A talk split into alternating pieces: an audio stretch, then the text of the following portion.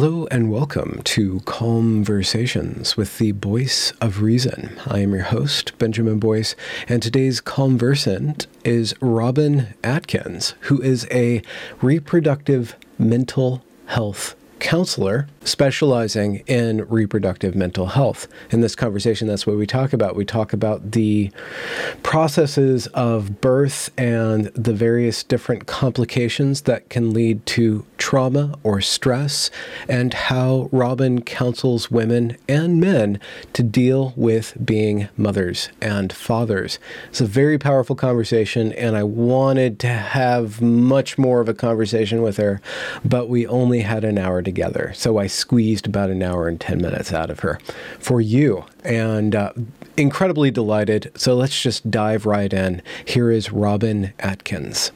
Your laptop's now is it's being a. It's just loading and taking forever to load. I'm like, it could take the entire time we have. By time oh yeah, we, we are in a rush, aren't we? Because you have nah, I have a, a very important client. person. Oh no, a client, huh? Yeah. What What does a client mean to you? So, so well, you know, doctors have patients. In mental health, we don't have patients; we have clients. Okay, that sounds a little so, bit more contractual. Uh, yeah, it's not my favorite word, but yeah. that's just what the industry uses. So, well, but, yeah. yeah. My, my parents had uh, uh, husband and wives. I have partners and there significant other there. So it's just some language isn't as poetic as, as others, you know. True. True. I have someone that tolerates me. You do? yeah. Just one? oh no! As far as I'm maritally obligated to, oh. just one. I was, uh, hope you're diversifying your tolerant pool. no, I have lots of people that tolerate me otherwise. mm. So, um, you have an awesome little phrase that I wanted to hear about. Um, it's okay. called reproductive health. Sorry, I'm missing a tooth, so I'm still adapting to pronunciations. But sure, reproductive mental health. Mental health. Okay. Yes. Oh, yeah. of course. Yeah. Yeah. So I happened upon this on accident, um, not something I intentionally went into, and not something that was possible from an educational perspective when I went through undergrad or grad school. Hmm. So it just kind reproduction does tend to happen by accident. or planned, although we can't really force it, but that's a whole nother conversation. Um, um, yeah, it, no, doing reproductive mental health. There are other specialists in the area, but as far as I know, not a lot. Um, but there are now two schools that I know of that are doing reproductive psychiatry. Okay. As a matter of specialty. So that's out there. Um, I don't do the medication side of things. I do yeah. the therapy side of things. So, mm-hmm. but that wasn't even on my, it wasn't available when I went through grad school. It wasn't even on my radar. And you went to grad school for psychological? Professional counseling. Oh, counseling. Okay. Mm-hmm. And broadly speaking, what is counseling as opposed to other mental health professionals? So, counseling and therapy can be used interchangeably. Um, so, I'll use both. It doesn't really matter to me one way or the other. But psychiatrists prescribe, and psychologists, it depends on the state. Sometimes they have additional capabilities. Like in some states, therapists or counselors cannot diagnose, only psychologists can. Psychologists can do more testing and assessment than therapists can depending on the state. Um, but a therapist has to have a master's and a license, and then a psychologist is a doctorate. A psychiatrist is a doctorate with a medical attachment to it. Okay, yeah. And um, so counseling is basically talk therapy, then? Is that accurate? Yeah, I have, well, yeah, I have a very eclectic approach to it. There's all these different theories of counseling. Yeah. Um, CBT or EMDR or whatever, feminist mm-hmm. theory, all of this. And I do have a pretty eclectic. So while it is talk therapy, there are actual interventions and techniques we do use in sessions. Hmm. Could you explain what an intervention is? Is this where you get every family member in the same room and, and shame the person into being no, no, it's not like the, t- wasn't there a TV show like Intervention or something where they did that? Like, that's not what we would do. Um, no, it's more like, if we wanted to identify your cognitive distortions, I would pull out a worksheet on here's the eight most common cognitive distortions. Let's walk through them and see if you can identify any you have, or if I see some in you, you could we could talk about whether or not you agree with that or not that those are present. So that would be an intervention. And so making one aware or working on becoming aware of one's cognitive uh, distortions, uh, that awareness kind of corrects or you train yourself to correct for that distortion to align it with more i guess either a more accurate picture of the world or a less uh, debilitating p- picture of the world perhaps? Yeah, I think identification is the first step. And then what do we do when we know we have them? And most people have cognitive distortions because they are coping skills that they've used throughout their life to deal with stuff. And a lot of them could be from childhood and they're just not healthy coping skills into adulthood. Mm-hmm. And so, we, like, for example, one cognitive distortion is very black or white thinking, all or nothing. And that doesn't really serve very well in adult relationships. Except for um, on Twitter, it works wonderfully. you know what's funny about that? I have a pretty nuanced take on things on Twitter, and people either love it or hate it, that in and of itself. So apparently that shoves people into that cognitive distortion anyway. Like, why aren't you on my side? I don't have a side. So I'm on everybody's side. Yeah. Hmm. Mm-hmm. Yeah. Mm-hmm. Uh, yeah. Twitter's its own world. And I've been fortunate to create real relationships out of Twitter, which is just generally how I exist in the world anyway. I'm, I'm not hmm. interested in branding myself, I'm interested in relationships. So yeah, it's been great. Actually, I've made some really meaningful connections there. Well, uh, I don't mean this snarkily, but a kind of it's a snarky question. How do you know that these real relationships aren't a cognitive distortion? Because they're all virtual, right? No, they've stayed with me for weekends at my house. Oh, okay. So it branches out of that, and then, but let's expand on what a real relationship is. It, um, what are like the parameters of uh, knowing without cognitive distortion that you are in a real relationship? well, relationships can be real even with cognitive distortions there. I have cognitive distortions. You have cognitive distortions. No, I don't. Everybody I'm has totally them. clear.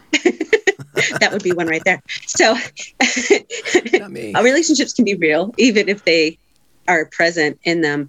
But hmm. for me, there's a certain level of vulnerability to have a relationship that's real versus one that's strictly online. And everybody has their own boundaries around what that is. I tend to be a lot more open i think a lot more comfortable being open than most people. And sometimes it scares people away which is fine. Um, but i have real conversations um, it's not like I have excessive DMs, but I do have real conversation and DMs with people that sometimes become real offline and we meet in real person. Sometimes it doesn't, just depends. If they're international, I haven't had that pleasure yet, but I'd like to. Mm. So. Mm-hmm. So the reproductive uh, well, there's the act and then the consequence of uh, reproduction. And the human aspect of that uh, is very cognitively, uh, I don't want to say challenging because that sounds like challenged, but it is quite a load. Um, and I'm sure that there are different parameters for the father versus mother with regards to. Um, you know being in a real relationship with this being. What are since you do or you have had to craft a reproductive mental health toolkit what are some of the um, patterns that you see that you um, ended up uh, or end up uh, dealing with a lot with regards to whatever it is to be a mentally fit reproducer? Well let's identify first the kind of issues I'm seeing, and then we can kind of talk about how that works out into behavior patterns. Hmm. I tend to see people that deal with infertility, loss, traumatic pregnancy, high risk pregnancy, um, ad- post adoption, post abortion. So anything related to a reproductive event, oh. um, I tend to see people around those things. Okay. Um, even the, the lack of being able to reproduce, so infertility, I see people. And so hmm. behavior patterns, there are definite generalizable male female patterns of dealing with these things or managing these things. Um, but overall, for each individual person, the way they go through that is very individual to that person's mm with their whole history, life experiences, the people around them, what kind of support network they have, all of that. So the patterns I see most often is women carry the physical burden of pregnancy, but also very much the emotional burden. So even when reproduction goes at planned, so we're intending to have a child, we are able to get pregnant. Fathers typically don't feel connected so much to the new being as moms do until birth. It's kind of just this abstract. Like I see my significant other going through this thing, and I'm very connected to her experience of it. But the other life, I'm not necessarily until birth totally aware of what that really means. Mm-hmm. That's one of the patterns I see. Mm-hmm. Men men do uh, uh, we identify with that which can be measured. Mm-hmm. Uh, tends to or fixed. Yeah. Or fixed. Something I can fix. Do you, do you fix people who want to fix things? That's a great question. I help them fix themselves. hmm. Fixer, fix thyself. yes. Healer, heal thyself. Fixer, fix thyself. Yes.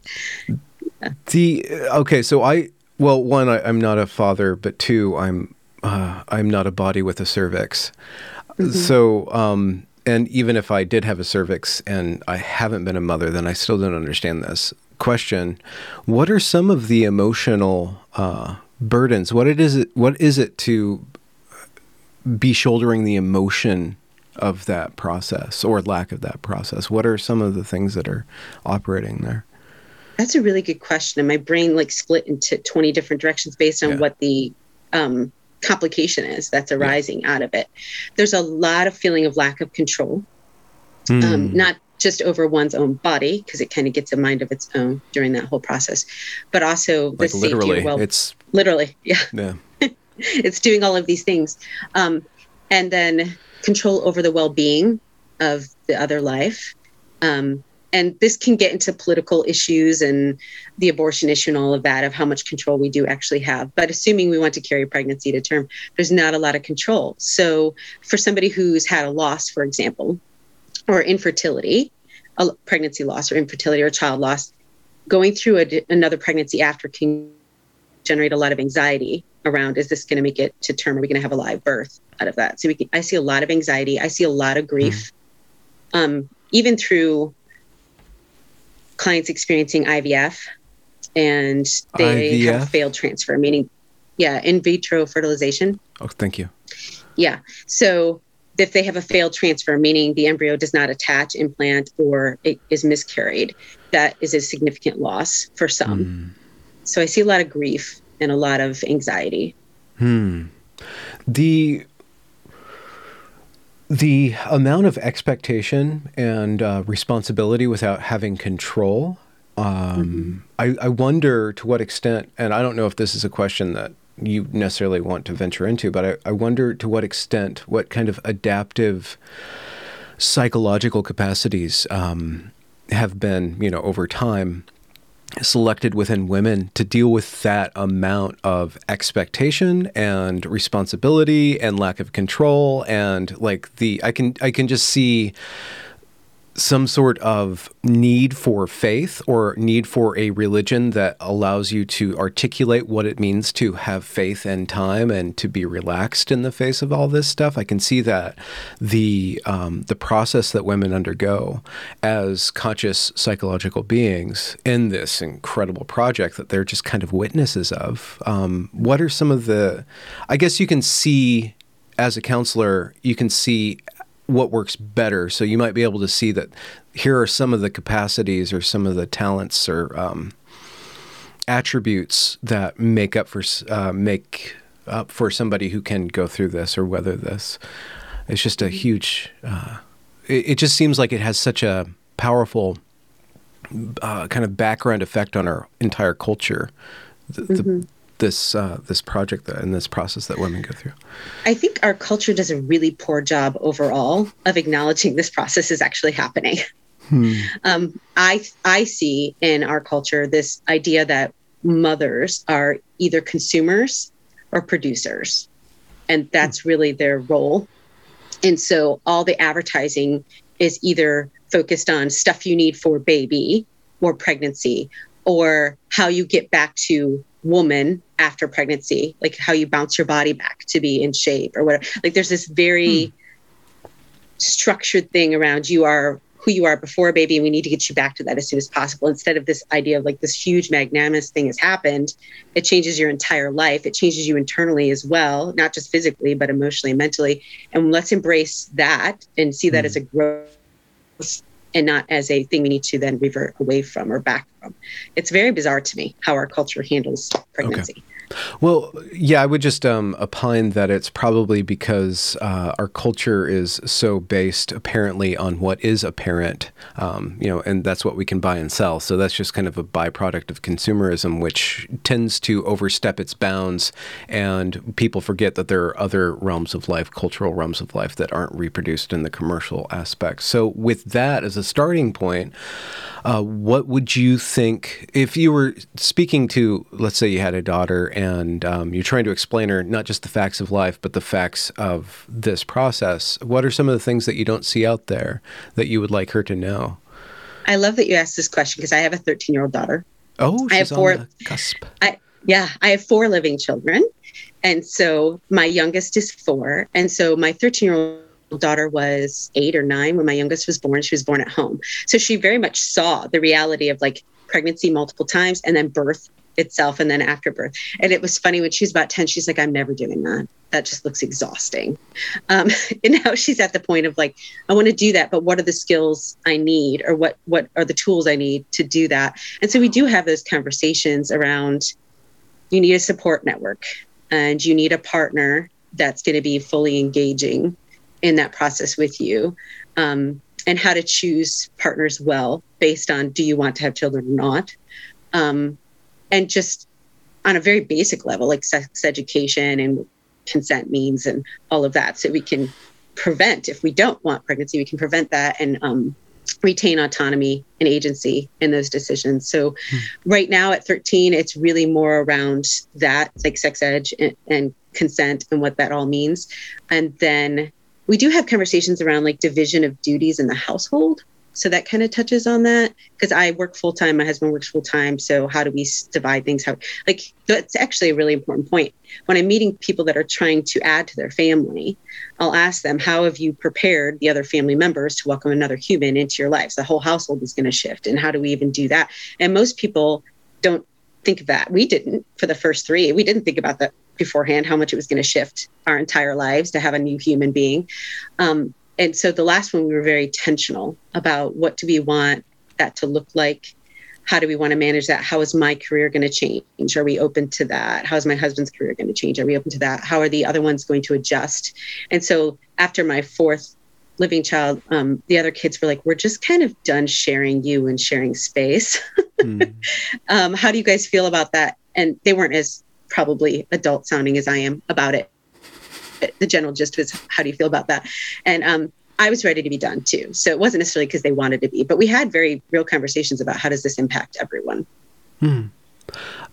You brought up something about you have a full time career and your husband has a full time career. So this is a two career family. This is a very, um, it's not a modern invention, but there is some sort of movement that looks down on you know a, a, two career family household. That's a that's something that most people deal with but how do you deal with that intentionally? And how i mean how the heck do you even do it? But but how do you do that with grace and intentionality and i don't always do it with grace. Okay. um I, and Thank I, you. there are times honesty is is uh, not a or dishonesty is not a cognitive distortion of yours apparently. Right no, no. Um, there's some days I'm better at it than others. I think I'm very blessed that I love what I do and I love being a mom. So, whichever environment I'm in, I'm thoroughly enjoying it. I also have the guilt of I'm not in the other environment. That's a very real thing for me. Sitting here with you, I have guilt that I'm not home. Like my babysitter texted me and like Althea, my youngest, is being so adorable today. These are the things she said to me. And I'm like, oh man, okay. I should be there for this. So that's real. And that's very real for a lot of working women, I think, of like, I'm not experiencing the other thing when I'm, hmm. um, but for people that don't like their jobs, that must be so much harder. For me, I can't wait to be to work, can't wait to be home. Hmm. Um, I also work for myself. So I set up my own schedule. I have a private practice. So I can be very intentional about when I work and when I don't. I can be very intentional about childcare, who I hire, who I don't, what schools we use. what We homeschool too, for the most part. So I know. So that's, we're very intentional about that as well.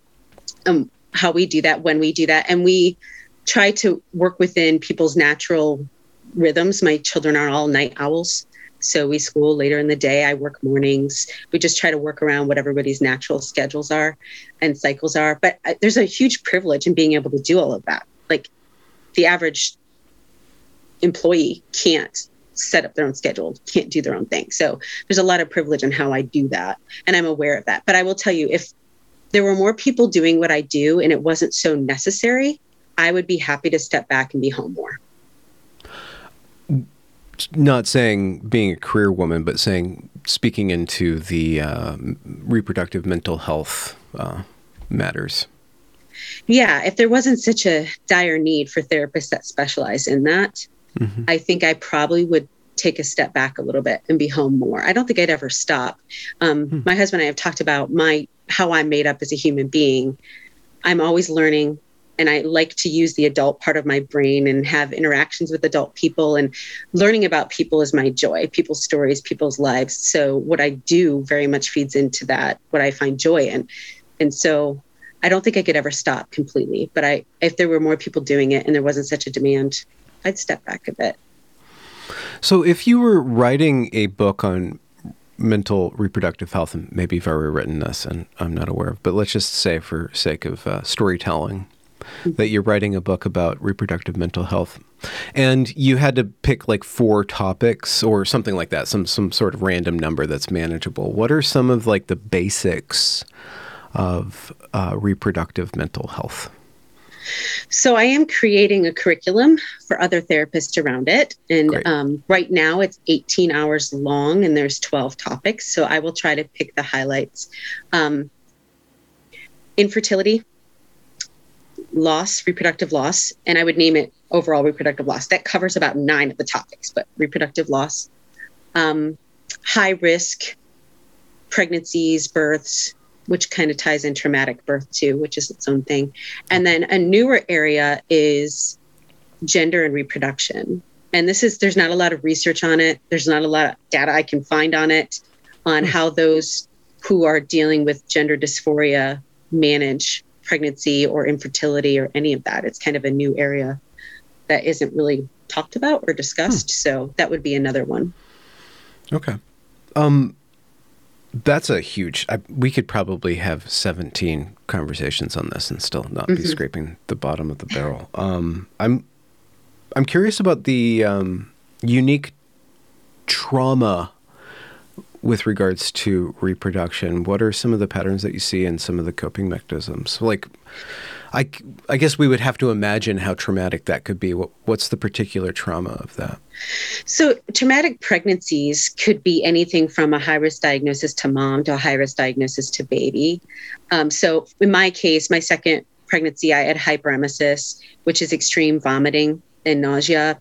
And I was on bed rest with a backpack of fluids hooked up through a PICC line in my arm. And the whole thing, it looks like what you look, it was very traumatic. Um, had a hmm. two year old, and I was in grad school at the time doing my internship. So there was a lot of stress and anxiety and mm. not knowing if baby was going to make it. I mean, with hyperemesis, the mom's at more at risk at the baby unless mom's body gives out, which mine did at 30 weeks. My water broke, and then he was born at 32 weeks, and so that was all very traumatic. Having a baby in the NICU can be very traumatic. It's a very mm-hmm. high-paced environment with lots of stimuli, and right after you give birth, lots of stimuli is not the best thing for recovery. So that can be pretty traumatic. For those who want a particular type of birth, whether that be I want a C section, but I don't get one, or I want a natural birth and I end up in C section, that can be traumatic as well. Being cut open when you don't want to be cut open can be very traumatic. Um, not to mention just how that affects the hormones. Like during birth, how the hormone flow normally goes, you don't get with C section. So, how that is all felt is felt differently and connection with baby can be different. So that can all be traumatic. Um, coping with that um, i either see people turning inward or turning outward and those can be healthy or unhealthy. So turning inward could be i have a really good resource and store of energy and capability within myself to manage these things. I've got really good skills on what I can control, what I can't control, letting go of what I can't control, and managing that really well. Um, for my high risk pregnancy, I deal with crisis really well.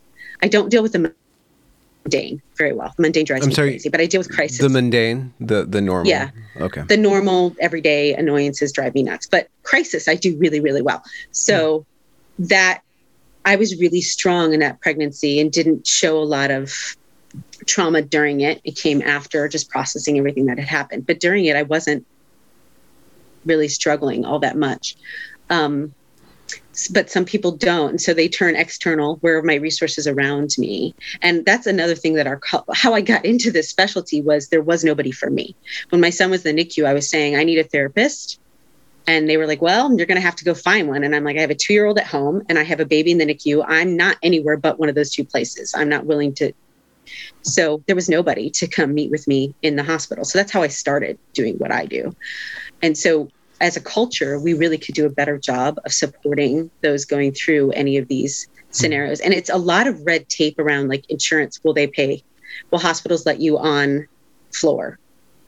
to meet with patients is there already that existing within the hospital structure some do some don't so it's a lot bigger picture than just can a parent find the resources are the resources able to be there based on whatever red tape exists hmm. You said that the processing came afterward, and you can be as autobiographical as you want, but what are some of the forms that processing uh, of trauma uh, around this uh, occurs? there was a lot of crying um, there was a lot of Hmm. self-assessment um, Hmm. like whether or not i'm a good mother and a good person based on how that all went down. My husband and my marriage almost tanked during that pregnancy. So how do we had to go through counseling and how do we overcome the damage that was done to our marriage during that pregnancy. Um, and then my son and I had a difficult about two years before we really bonded on a like when people think of bonding after pregnancy, they think of this like oh euphoric moment. And that happened with all my other births where I met my baby and I'm instantly in love with him.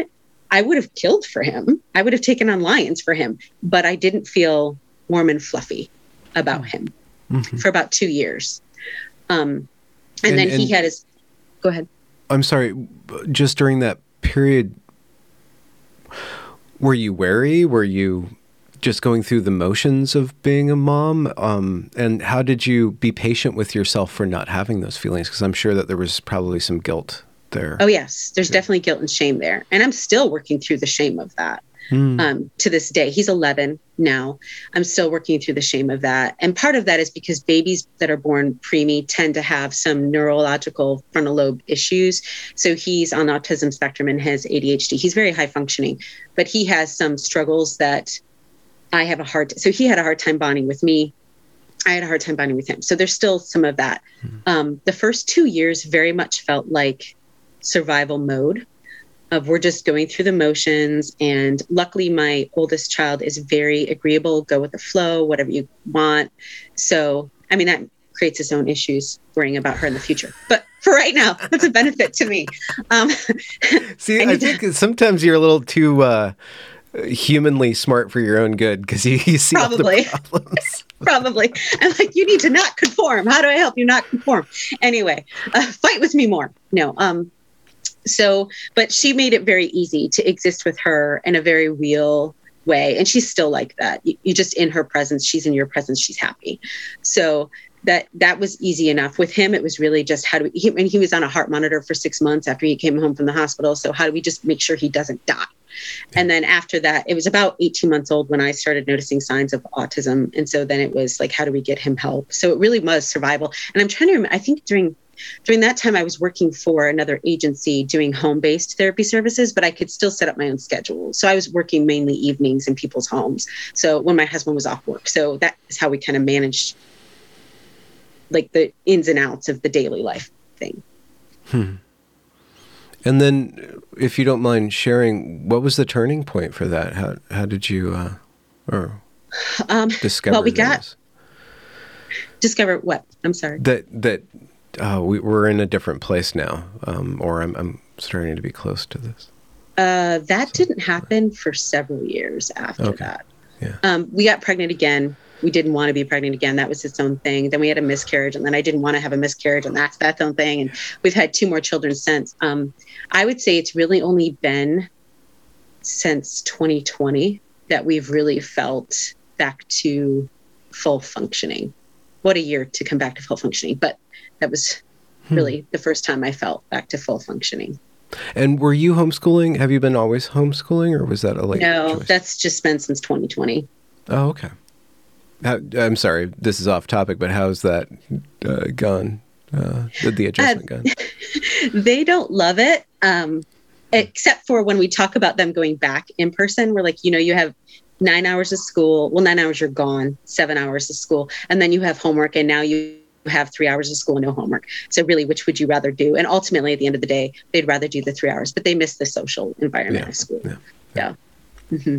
You sound like somebody who's um, the perfect. Um, I mean, I, I haven't vetted your cred or anything, like your certificates or anything like that, but you sound like somebody uniquely qualified uh, with the vectors of, of analytical prowess and personal experience. In uh, in this, um, is it is it difficult being a counselor? Do you end up uh, taking on a lot of that, or are you able to uh, help people without necessarily internalizing the stuff that you're investigating? Because I know that a lot of sympathy has to occur in order for an accurate assessment to happen. There might be some sort of muddying of that. I just wonder professionally yeah. navigate that. I love that question. And I think my grad school did a pretty good job of just setting us up for different ways you can manage that. So for me, I'm a person of faith. And so I pick a spot on the way home. It's a cross that's always lit up no matter what time of day it is. And I just kind of dump everything there. Hmm. And that's where I pick it up the next day. So that's a very visual thing for me. Um, but just in general, it's a double edged sword. I'm able to have empathy for anyone. I used to work with both victims of sexual abuse and pedophiles, and I could have empathy for anyone and not take it on, not make it mine. It's not about me. So I have really good boundaries about I can pour out empathy and not make it about me at all. The flip side of that is in my personal relationships, I sometimes have a hard time not shutting off and just like, okay, tell me all the things, but I'm not truly engaged in it. So I have a hard time with that. So it's got its own hmm. drawbacks. But with clients, and occasionally there'll be a breakthrough of like right now i'm really struggling with the fact that we're not having more kids. I'm like 95% glad but 5% of me is really sad that we're not having more kids. Hmm. so i have a lot of clients that are pregnant and i'm just kind of like internally a little sad that that's not me. Um, but that doesn't come out in session really. The only time i really have an issue at all in session is um, sometimes around the topic of abortion my own sadness over mine can enter the room but i'm really aware of when that happens and I'm really good of explaining to my client, like, can you just give me a minute? I got to shove my crap back out of the room and stay focused on you. And I'm lucky to have amazing clients that are aware that I'm a human being and stuff's going to impact me. And so, mm. yeah, it really hasn't been an issue. That's only happened twice, but it hmm. really hasn't been an overall issue. Mm-hmm. Back to the, um, I'm sorry we're doing so breakneck, but you got to okay. you, got to go, and you have so much that I just I could talk to you forever. You you dealt with pedophiles. There's a lot of mm-hmm. misconception. We, we don't have to go there, but there's a lot of misconception. Oh yes, or, mm-hmm. um, of that. And uh, have me back on, and we could talk just about that. I'd be okay. glad to do that. uh, what are some of the things uh, that you would say to men who are embarking on the uh, witnessing of the pregnancy and then the fatherhood thing? How how do you help men, or how how do you think men should uh, prepare for that or be so, aware of? first of all, the your child will know you prior to their birth. So just speaking, whether it's reading books to your wife, or directly to her belly or singing or whatever. Um, my two daughters that were born vaginally, they came out, my husband's, I don't even remember what he said, but instantly, like they know that voice. Other people are in the room talking, they don't care. They know. So that connection is already there for your child. So be expecting that that relationship has already began, whether or not you are aware of it. Also, typically, not all, but typically men don't like things they can't fix or cannot control. So get more comfortable with the uncomfortable, mm. meaning whatever your significant other's experience of it is emotionally or physically, just be in it for the sake of experiencing it, not because you need to fix it, manipulate it, make it better, make it work. Just be in existence with it. Hmm. So again, um, faith is, uh, or a culture of faith is something that prepares people for this. Uh, you know, even the concept of God or a higher power is useful in, you know, saying I don't have control but I'm here, I'm present, and I'm. This is how I got here too. You know, like this kind of like this is how I came to. Um, is a good uh, uh, measure uh, for uh, encountering this. I think for those without faith, especially for women, knowing we're connected to a long history of other women who have been through hmm. this, and it's a very strong tie tie of womanhood.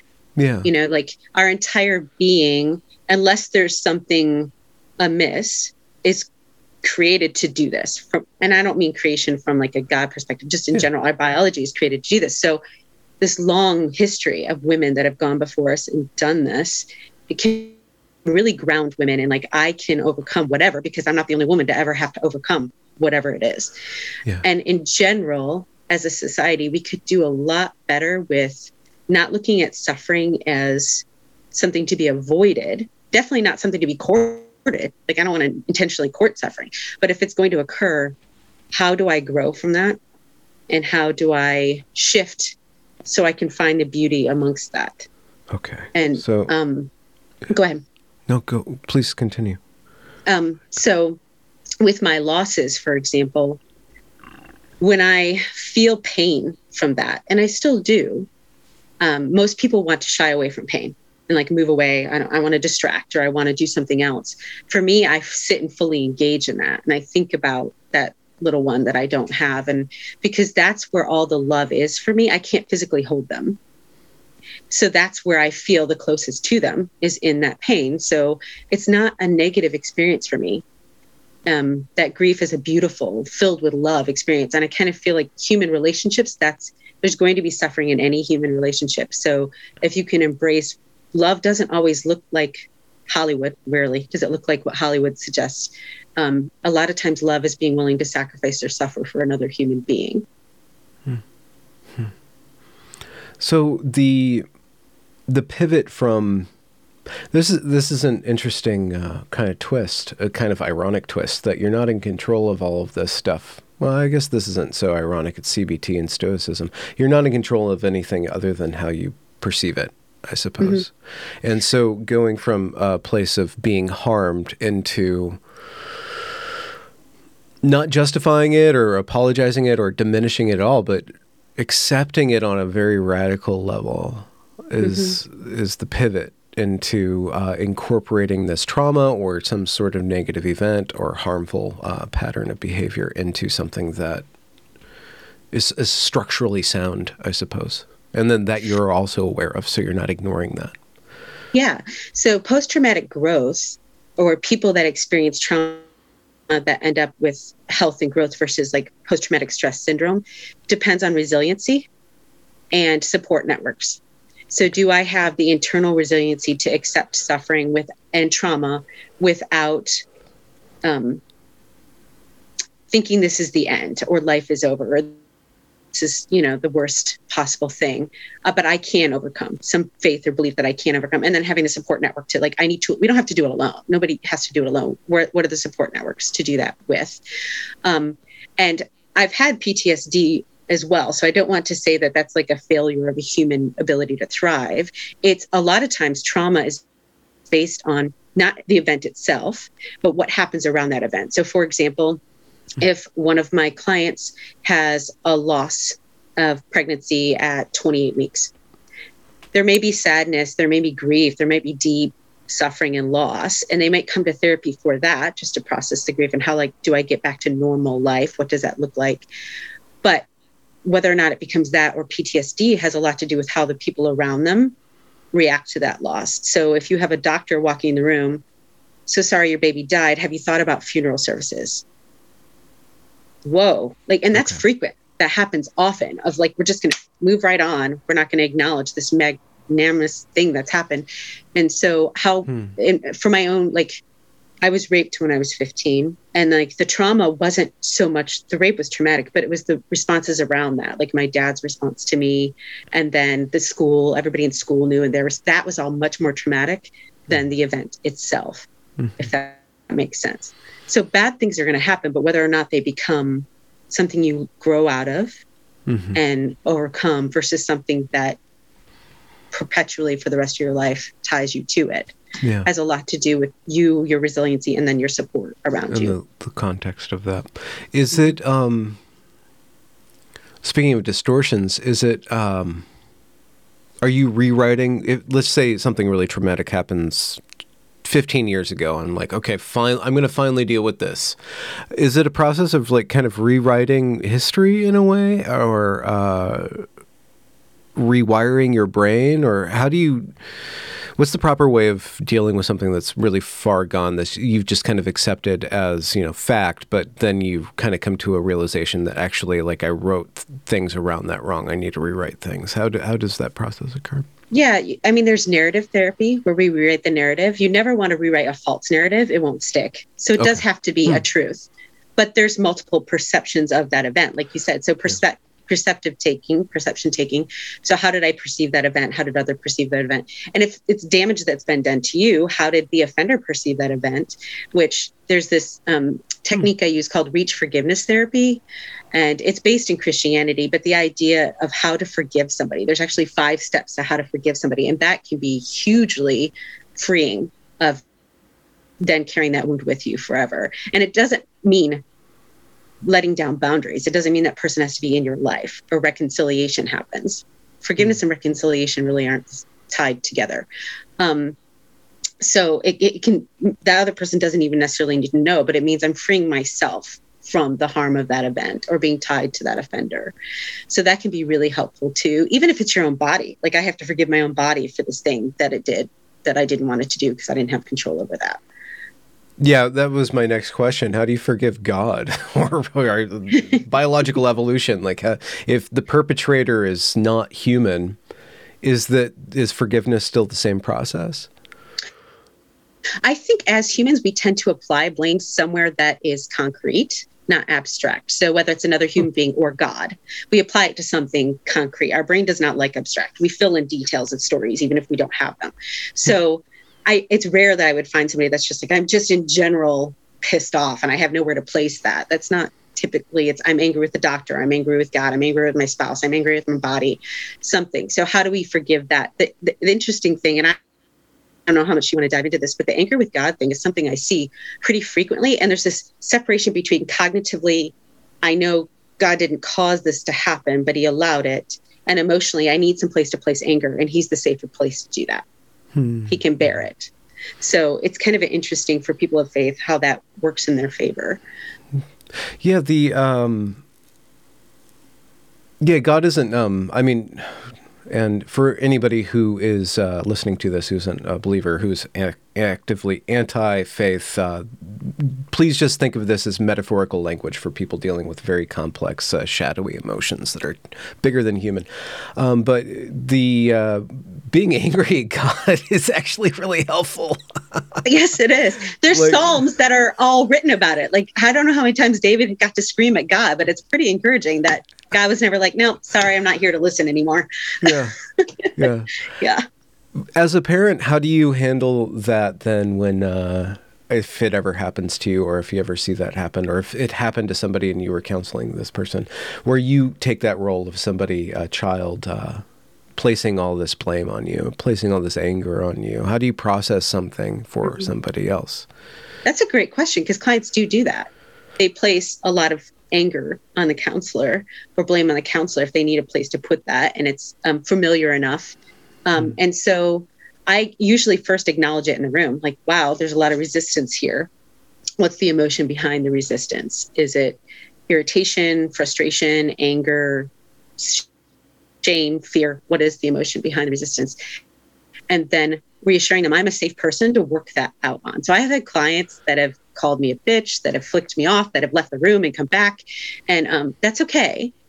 Um, as long as we continually have conversations about why that's happening. So I don't allow abuse just for the sake of abuse. I'm not going to be abused if we're not having conversations around why that's happening. Yeah. And that gets into a whole nother like personality disorder territory of like that's a different thing. Yeah. Um yeah. So but if it's just processing of grief and that kind of crosses over a little bit. I listened to your podcast with disaffected podcast. I was just going to ask that because you brought up yeah. personality disorders. And I loved it. And I see, though, a lot of people misdiagnosed borderline who have trauma. And so I've had a lot of clients who have had losses come in and their doctors have diagnosed them with borderline because they have medical trauma. And so they treat medical professionals as dangerous. And so they're they can look borderline to them. Like i love you and then i hate you or i want to see you and now i'm not showing up for appointments. Um, i won't take your advice. Maybe i will. But a lot of it has to do with trauma and if we work out the underlying trauma of it typically they don't act borderline anymore. That's not to say i mean if they're truly borderline it's not going to go away. It does not matter. But if they aren't if it's really just trauma hmm. they can usually but they do transfer it to me. Hmm. And you go through the process of acknowledging that for them and then saying that I'm safe, but there are boundaries. And then on your drive home, you just vomit that out onto Christ. right. yeah. yep. And I go play with my kids who, you know, hmm. see the world as still magical and beautiful and hmm. mostly hmm. harmless. so, hmm. yeah. As a as a mother, what are some of the things that um, your children have taught you? Um, oh my gosh. Do you have like five hours? Um, broad question. just want to hear some stories about this. Yeah. Number one, um, resilience. Okay. So, define resilience. Let's define okay. resilience. That's a tough. How do I resil? Um, just getting up every morning and keep moving. Okay. Yeah. So they force me to be resilient, okay. but I'm rewarded for it as well. Um, so our interactions, 80% mm, of the time, are mutually beneficial. 20% of the time, I want to bang my head against the wall. Um, and I think it's about the same for them, that ratio. um, but so they've taught me some resilience. They've taught me um, selflessness. So prior to my kids, Mm-hmm. I was going to go to Harvard and be an attorney, and that life probably would not have led to being able to parent so well. And I'm not saying that any attorneys from Harvard out there can't parent, but for me personally, Robin, would not. I'm too ambitious, and it wouldn't have. So they've taught me to give up the ambition for more fame or notoriety or yeah. um, outward um, accolades. Yeah. Um, so they've taught me my importance of who I am on a more mundane level and a one-to-one individual level, and that's been beautiful. They also still see every sunset as magic, every little ant carrying something bigger than its head as magic. So hmm. their world to them is still filled with wonder every day, and that's something I think if I am not able to maintain after they grow, I'll really the loss of that. I'm really trying to cultivate that in myself because it's such a wonderful yeah. resource for dealing with the world is like what in our own little house in our own little subdivision what beauty can we find just in that environment yeah. every day here's a big one uh, which you kind of touched on or there's the shadow of this there how do you deal with that or how do you counsel people dealing with resentment of being a parent because the child does take mm-hmm. over yeah. everything. So mm-hmm. how do people acknowledge that and not let it fester? Or what is the process what is the rather um, what is the use of resentment? And how do you look at it in a way where it becomes beneficial or productive? So first of all i would say absolutely children can take over your whole life if you have zero boundaries or if you don't have a partner that's willing to help you balance it. Okay. So first of all find people in your life that are willing to help you balance parenthood. So I I have outlets that have nothing to do with working kids that I engage with on a daily basis. And that's necessary to not get Robin lost in mom or in work. Um, and actually, for me, work is more likely to take over Robin than momming is. Um, so, hmm. having boundaries, number one. Number two, if there are reasons why your kids are taking over your whole life, let's find a basis for that. So is it you see your worth in your children, like they give you worth? Or is it you're not getting emotional needs met with other adults? So you're having them do that for you? Or is it really just you're a single mom with four kids trying to work and, you know, what resources do we need to give you um, to help you have a life outside of that?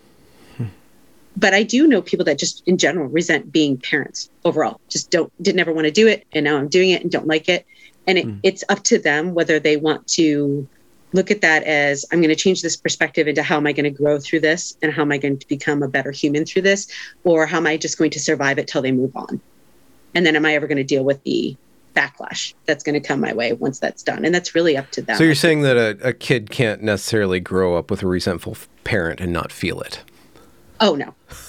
Okay. There's an effect there. yes. Yes. There's an effect there. And I will say what's interesting is um, dealing with birth mothers that give their children up for adoption, nine times out of 10, th- when I've dealt with them, granted, they're coming for therapy, so that's not like an overall good statistic, but mm-hmm. they, they re- regret it. They thought they would resent parenthood, or they thought parenthood would be too hard for them, or they weren't going to be a good parent. But at the end of the day, what we view on paper as good parent is not necessarily what good parent means and they regret not having the opportunity to do that and um, i guess regret is an odd but symmetrical backside of uh, resentment how do people deal with regret it's another kind of domain of the expectations and the imagination how do, how do people formulate that in a way that's uh, not debilitating mm-hmm. uh, grieving you have to grieve whatever loss it is that they So just had. sit down and cry. Just no, cry. grieving can be an active process. Oh. So it's different for every person. But so when I'm grieving my losses, it depends on which one. I've had two. I've had my abortion and then my miscarriage, and I grieve them differently. With the abortion, it was a matter of taking ownership of my part in it and forgiving myself for that and moving through that. Um, and I know not everybody feels this way. So if people are listening out there and they don't feel that's fine. You don't have to regret yours. You don't have to grieve yours. It's totally, I'm not trying to place anything on anyone. Mm. But for me, taking ownership of that, grieving it, and then grieving the loss of all the what ifs. And um, at each birthday of my kids or each holiday, just to stop and sitting down for a few minutes and like, how old would the child be? What might they be doing? So having some kind of relationship on my end with somebody that I can't see and talk to and hold. And for the miscarriage, we um, it was December 10th of 2012. So that day we watched Harry Potter because that's what I did the day I miscarried. So we watch Harry Potter and we cry together and the whole family does and we just talk about her and mm-hmm. um, yeah and as my kids grow like we just um, introduced my oldest two to their older brother who was aborted and so we together talk about what how old he would be, what he would be like. So it's an active grieving. It's an engaging in the loss, not um, moving away from it or hiding mm. from it. Um, there are times I need to shut it off, and so it's yeah. okay to do that. Mm-hmm. Hmm. But self forgiveness is the key to dealing with regret. Hmm. Oh, sorry. okay. Try to like not cry. I'm sorry. no, it's fine. It's beautiful. I will tell you, my kid. Oh, this is another thing you asked me. Like, so when I told my oldest two about their brother, um, their response initially, I was so afraid because I was so afraid they were going to have all these horrible things about me. And mm. first they said, "We're so sad that we don't get to know him here, and we're so sad you went through that. Mm. What a difficult experience that must be." And um, we're just glad you told us and we're glad we get to talk about him and have him be a part of our life and then it wasn't with my husband so their next question was how does dad feel about it which is valid um, but it was beautiful it wasn't not everything has to be how we politicize it you know not everything has to be this hmm. dramatic pro anti whatever these are real human experiences real people go through and yeah. if we politicize everything we cut off the ability to have moments like you just felt of like true human experience and emotion and love and grace and beauty. Like there's so much there that we just politicize away. Yeah, we'll get to a point where the personal becomes the political and then there's nothing personal left. right.